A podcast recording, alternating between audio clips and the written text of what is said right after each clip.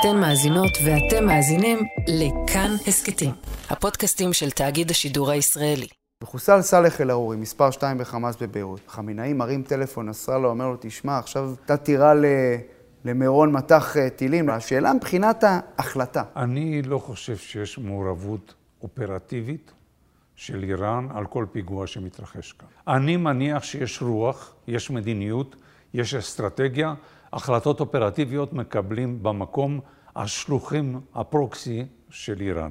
אותו דבר, החוסים יחליטו מה הם עושים. היציאה לדרך, יכול להיות שיש התייעצות עם האיראנים, האיראנים יגידו, זה זמן שחשוב לנו לפגוע בנתיבי המים הבינלאומיים. צאו לדרך. כן. אני חושב שמדיניות וטיימינג אסטרטגי נקבע בהתייעצויות עם איראן. אנחנו רואים את שר החוץ האיראני מגיע לביירות ונפגש עם אסמאעיל אה, הנייה. בכירים נקראים לטהרן בשביל התייעצויות. בהתייעצויות האלה, למיטב ידיעתי הבדוקה, יש תיאומים אסטרטגיים. פחות אופרטיביים ופחות טקטיים. חשוב מאוד שלאיראן תהיה יכולת באמצעות פרוקסי להגיב ללב מדינת ישראל, לפגוע במדינת ישראל.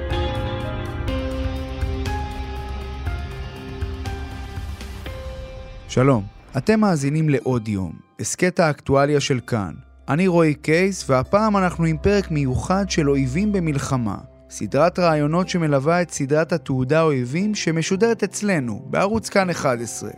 האורח שלנו הוא האלוף במילואים אהרון זאבי פרקש, ראש אמ"ן לשעבר. נדבר איתו על איראן, ועל המנהיג העליון שלה, עלי חמינאי, האיש שמושך כמעט בכל החוטים של המזרח התיכון. אחרי שהכרנו את דמותו בסדרה אויבים, אנחנו רוצים להבין איך הוא קשור לכל מה שקורה כאן מאז ה-7 באוקטובר.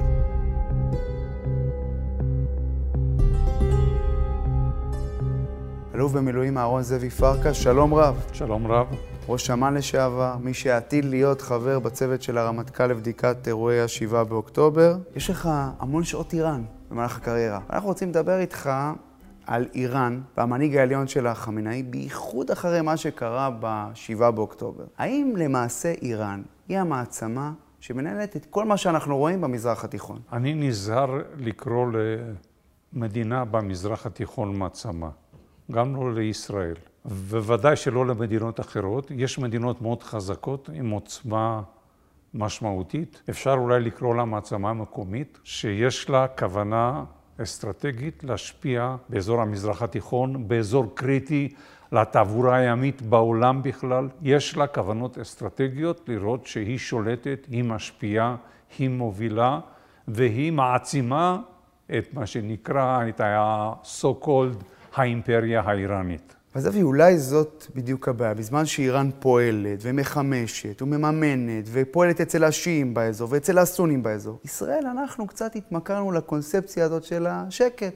קונים שקט. קשה לנתח את המדיניות הישראלית לאורך זמן, כי אני לא בטוח שהייתה אסטרטגיה מדינית ברורה אחרי אריאל שרון. אני אזכיר במפורש את השמות, כי שמה... הייתי גם מאוד מעורב. אתה היית ראש אמ"ן בזמן הרשת. הייתי ראש אמ"ן, ואולי אחרי זה אני מסתכל גם על אולמרט. אני, קשה לי לראות מדיניות אסטרטגית ברורה, מה אנחנו רוצים לעשות על מנת למנוע מאיראן להגיע ליכולת גרעינית. הרי זו הייתה הכרזה מפורשת. ומעבר להצהרות ומעבר היציאה ב-2018 מה-JCPOA, אני חושב שלא נעשו צעדים מספיקים ואם אני מסתכל בשנה האחרונה מה קורה, איראן נמצאת במרחק של שבוע מההחלטה לעבור לכמות חומר בקיע מ-60% ל-90% שיספיק לפצצה אחת וחצי שנה לשמונה פצצות. וזה אתה אומר בעקבות המדיניות הישראלית הלא עקבית בנושא, או שזה משהו אחר? תראה, ארצות הברית לא תעשה צעדים צבאיים, כוחניים, למנוע מאיראן להגיע לפצצה. וקשה לי לראות מעבר לאיומים ולדיבורים את מדינת ישראל נרתמת למהלך הזה. אני לא רוצה שיישמע מזה שאני מעודד מהלך כזה, כי אני לא בטוח שלא איחרנו את הרכבת, כשאיראן כבר נמצאת במצב שסוגיית השערה היא עניין להחלטת המנהיג בלבד, שום דבר אחר. וזה בדיוק מחזיר אותי לשאלה הראשונה שלי. כי אתה בעצמך אומר, ואתה היית ראש אמ"ן אז, ואתה למעשה זה שגם חשפת את העניין של המעבר של האיראנים מתוכנית אזרחית לתוכנית צבאית. ונראה שאיראן, גם בהקשר של הגרעין, גם בהקשר של ההתפשטות האזורית, היא סוג של מעצמה.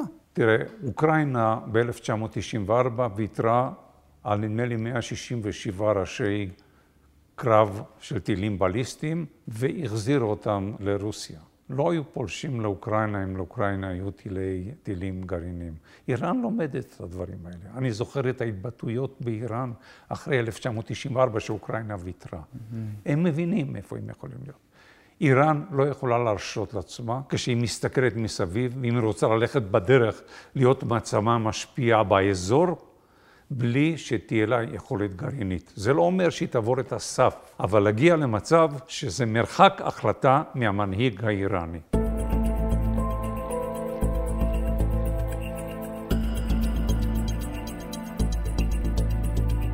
שני אירועים אני רואה אותם קריטיים. אחד, חיסולו על ידי האמריקאים של קאסם סולימני, mm. ולאחר מכן התלכדות הזירות. שהדוגמה הבולטת הייתה רמדאן, מאי 2021. כאשר פעם ראשונה ראו חמאס הג'יהאד האיסלאמי, חיזבאללה, שיש פה פוטנציאל חדש שעל ידי התלכדות הזירות ישראל תיחלש, אבל זה מחייב פיצוץ מקביל מכל מיני כיוונים, לא רק על ידי גורם אחד. סוף 2021, במהלך 2022, היו כוונות בדרך להביא לכך שיעשו תיאום והפיצוץ יהיה לא רק מזירה אחת. מה אני חושב שקרה ספציפית ב-7 לאוקטובר? כנראה שלא הצליחו להגיע לתיאום מושלם, והייתה הבנה של החמאס שהם לא מוכנים להמתין, זו הזדמנות נדירה, גם בגלל מה שקורה בישראל ומכל מיני סיבות אחרות, שהסוגיה הפלסטינית תלך ותקבע, ומה שהולך להיות בשיחות עם ערב הסעודית בקיצור, אם ננתח את כל הזמן הזה, הם הגיעו למסקנה שזה הזמן לעשות את זה. אבל הייתה להם הערכה שיצטרפו לנפץ הזה גם אחרים. וזה לא כל כך קרה. חיזבאללה מבינה את ההשלכות של להצטרף למה שקורה בדרום. וכתוצאה מזה, אני חושב שהמהלך של התלכדות הזירות לא צלח. אתה היית ראש אמ"ן, ואתה יודע כמה חשובה הערכת מודיעין לקראת אירוע שקורה. ואתה אומר, כבר ב-2021, בשומר החומות, היה אפשר לזהות את, ה, את הניסיון של כל הציר הזה ללכד כמה זירות. האם לא נערכנו נכון לעניין הזה? אני יכול להסתכל על מה שקרה בשנה האחרונה, 2023, ולהגיד שאופן ההתנהלות שלנו לא קידמה מניעה איראנית או חיזבאללה או חמאס להביא לפיצוץ הזה. אולי אפילו ההפך. כלומר, אתה לחלוטין אומר שאנחנו לא עשינו די. אני חושב שלא עשינו די, וראינו מה קורה. תפיסת העולם מ-2000 עד 2005, 2006, 2007, עוד בתקופתו של אולמרט, הייתה שאנחנו מכסחים את הדשא. גם במחיר שיהיו בעיות פוליטיות, שתהיה מלחמה. והראיה, אנשים כמו שייח' יאסין, ורנטיסי, שיש בית חולים על שמו בעזה היום, קבוצות גדולות סיכלו אותם. ושרון לא חשב פעמיים כשבאנו לדבר איתו על הדברים האלה, הבנו שאסור לתת להם לצמוח. אסור להם להתחזק. כל אחד שמגיע לעמדה ויש לו יכולת לבצע, אל תמתין לרצון ולכוונה, כי לא יהיה לך מודיעין על הכוונה. כמו שלא היה לנו בשביל אוקטובר. לך על היכולת ותמנע מהם שתהיה יכולת. זו הייתה מדיניות לפחות עד 2007-2008 של מדינת ישראל, והיא הוכיחה את עצמה. ואני אומר לך, במדינת ישראל, אם אני מסתכל קדימה, זו צריכה להיות המדיניות עד שיבוא שלום שמימי על ישראל. הוא לא יבוא כל כך מהר. כן, אני חושב שאין לנו ברירה. ואם יהיה הסכם שלום, עם מי שלא נחתום, שלא נחשוש כביכול להפר אותו, כי אנחנו עושים סיכול ממוקד של מנהיג. אתה יודע, אנחנו מדברים עכשיו על לא מעט סיכולים ממוקדים. בסוריה, בלבנון. זה טיפה מאוחר מדי, היינו, היינו צריכים לעשות את זה לפני. סאלח אל-ערורי, אתה יודע יותר טוב ממני, הוא נכון. הכוונת של המערכת שלנו כבר זמן רב, והוא אחד האדריכלים הגדולים של כל האירוע הזה שאנחנו רואים. וסינואר ודף. לא צריך להמתין לזה, לא צריך להמתין לזה. אין סיכוי שהם יפסיקו לרצות לפגע בישראל. וברגע שתהיה להם את היכולת, יקבלו החלטה, ומה שנקרא ירוצו קדימה, לבצע את הפיגועים.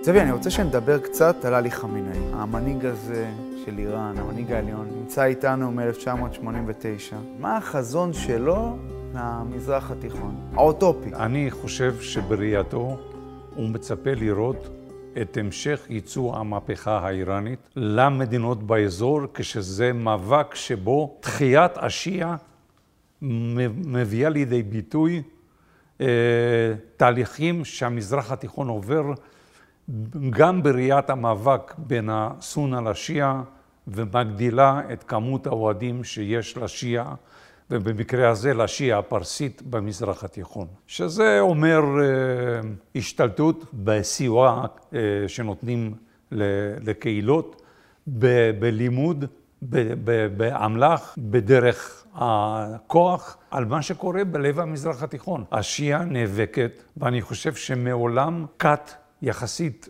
אה, זניחה, לא רוצה להגדיר אותה אחרת, באסלאם תופסת כזה כוח. אז חמינאי רוצה לראות מזרח תיכון שיעי, אבל בנוגע אלינו, אני תוהה, האם כל האמירות שלהם, שהם רוצים לראות מזרח תיכון בלי ישראל, האם זה משהו ישים או שזה רק לשם האמירה? אני מאמין שחמינאי מאמין שבחזון שלו ישראל צריכה להיעלם.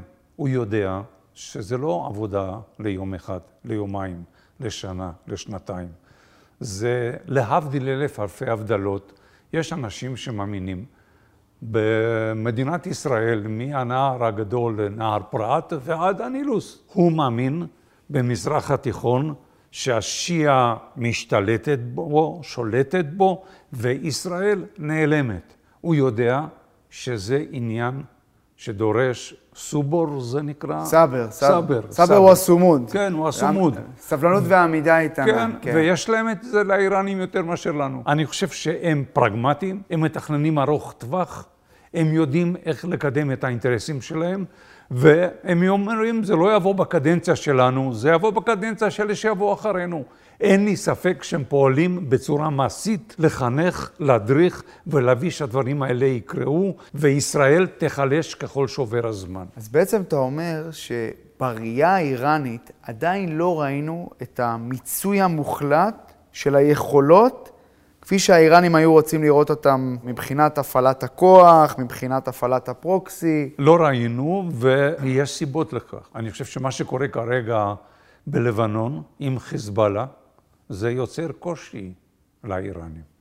אני חושב שהצלחה איננה מוחלטת בעיראק. עם החוסים כנראה שההצלחה היא רבה יותר, ולדעתי זה לא הולך בקלות כפי שהאיראנים רוצים. יש פה אויב שמגיב. בנוגע ללבנון, איך אתה חושב באמת האיראנים יגיבו לאורך זמן, לאורך מה שקורה שם, אם החזית הזאת תמשיך להיות, כמו שאנחנו רואים, חזית בוערת? אני מאמין שנסראללה מבין שהכוח שהוא צבר בלבנון מחייב אותו לאחריות מדינתית.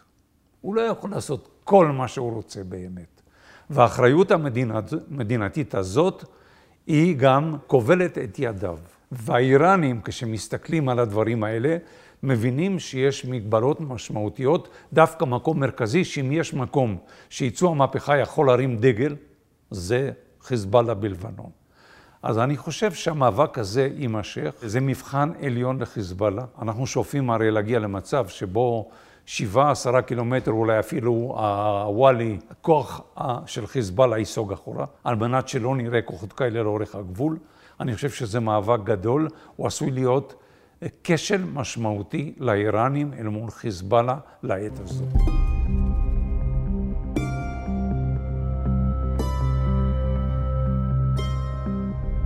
האם אתה חושב שבעודנו מדברים, אפשר לומר שישראל נכשלה אל מול המדיניות של איראן, כמי שהיה שם בלא מעט צמתים? צר לי לומר, אני אומר ביושר, לא הצלחנו לעצור את איראן בדרך לפצצה. אני לא רואה את ארצות הברית מתערבת השנה לעצור אה, את איראן מלהמשיך לעסוק ולפתח את הפצצה. אני לא חושב שזה ריאלי לדרוש מישראל לפעול צבאית לבדה, וזו שנה קריטית, שבשנה הקריטית הזאת איראן תצבור מספיק חומר בקיע בשביל לבנות את הפצצה. יש הבדל בין חומר בקיע לבין לבנות את הפצצה. אז ואני, מה עושים? אם אני מסכם, אם אני מסכם... כי אתה אומר שגם האמריקנים לא יכולים, גם אנחנו לא יכולים, אז האיראנים שועטים. אפשר היה אולי לדבר על זה ב-2015, ולא לצאת מה-JCP או A, מההסכם שהיינו. כי הם הסכם היו... הגרעין בין ארצות הברית הסכם הגרעין, בין שש מדינות. כן, נכון, בין המעצמות. קריטיות, כן. ש... שהיו אמורות לפקח ושנדע במדויק מה קורה בכל האתרים. היום יש הפקרות, אף אחד לא מסתכל. תחשוב על האסון שקרה מבחינתנו ב-2018, שארצות הברית שוכנעה לצאת מההסכם. זה הרס את כל הבלמים שאפשר היה לשים על איראן בדרך לפצצה. אני חושב שהשנה הזאת היא שנה קריטית.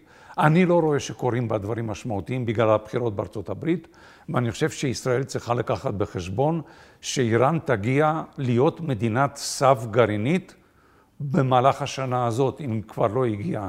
אני מדבר לא רק על הנושא של העשרה, אלא גם על רכיבים שנוגעים לקבוצת הנשק.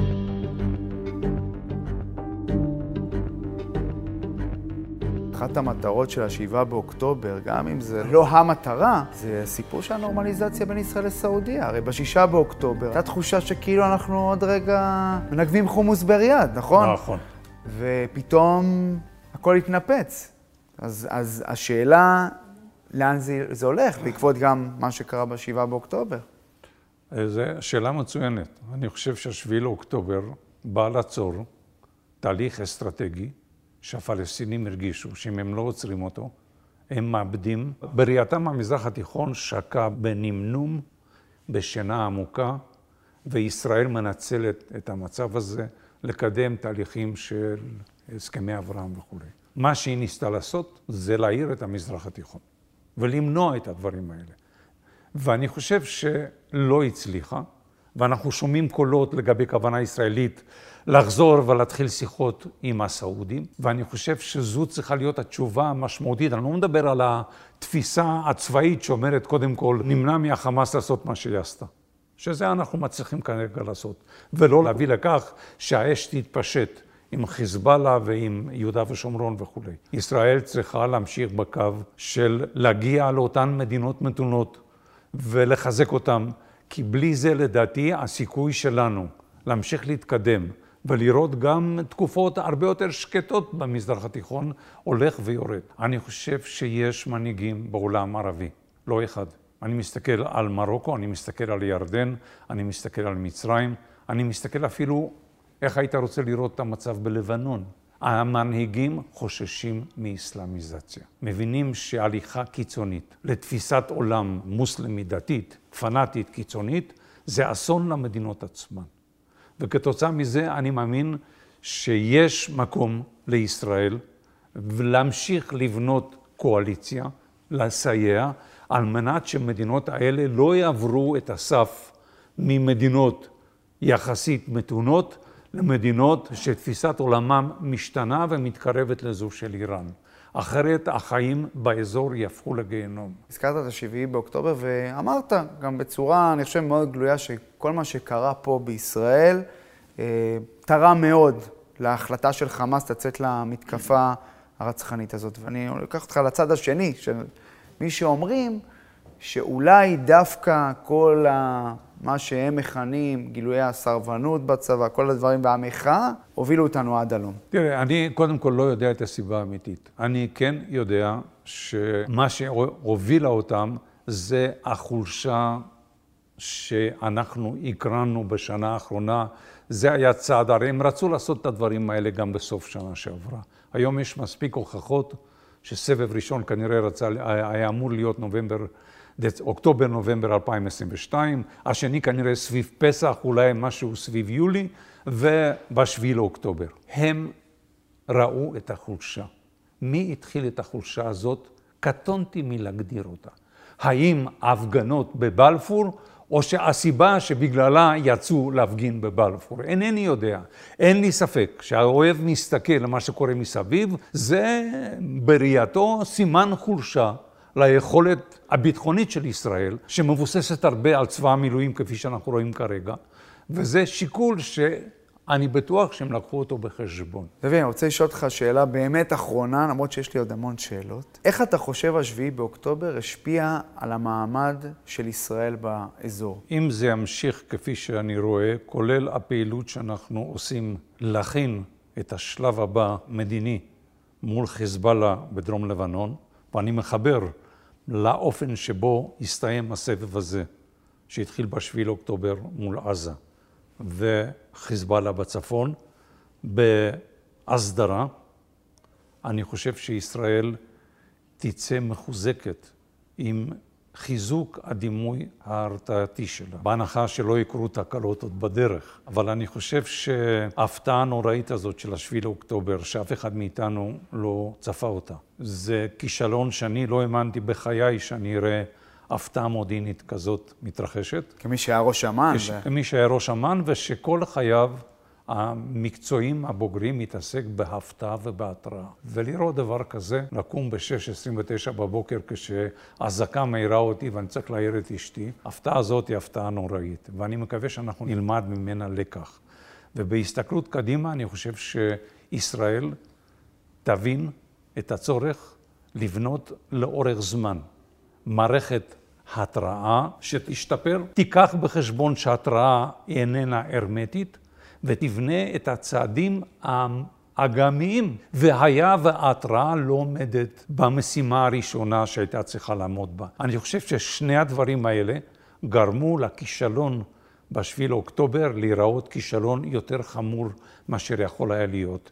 ואני חושב שאנחנו יכולים לשפר גם את ההתראה וגם את היכולת שלנו לפעול ללא התראה ולהגן על הספר, להגן על גבולות מדינת ישראל בצורה אחרת הרבה יותר טובה. קשה להיות אופטימיים בימים כאלה, אבל גרמת לי לפחות בסוף להיות עם קצת אופטימיות. אהרון זאבי פרקש, האלוף במיל, ראש אמ"ן לשעבר, אני מאוד מודה לך, וגם מאחל לך בהצלחה בוועדת הבדיקה, צוות הבדיקה של הרמטכ"ל, שיהיו מסקנות ש... גרמו לזה שלא נופתע שוב. תודה רבה.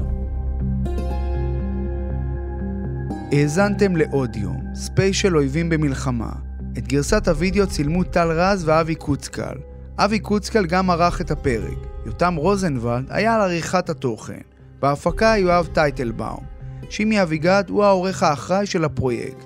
עורך עוד יום דניאל אופיר. כל פרקי הסדרה אויבים מחכים לכם בכאן בוקס ובערוץ היוטיוב של כאן 11. הגרסה המצולמת של ההסכת הזה מחכה לכם גם בכאן בוקס ובערוץ היוטיוב של כאן חדשות. תודה לירון ניסקי ודני ליבר, יוצרי סדרת התעודה אויבים שיזמו את הפרויקט הזה. תודה לבית אנסן בירושלים, שם צולם הפרק. אני רועי קייס, ניפגש בפרק הבא.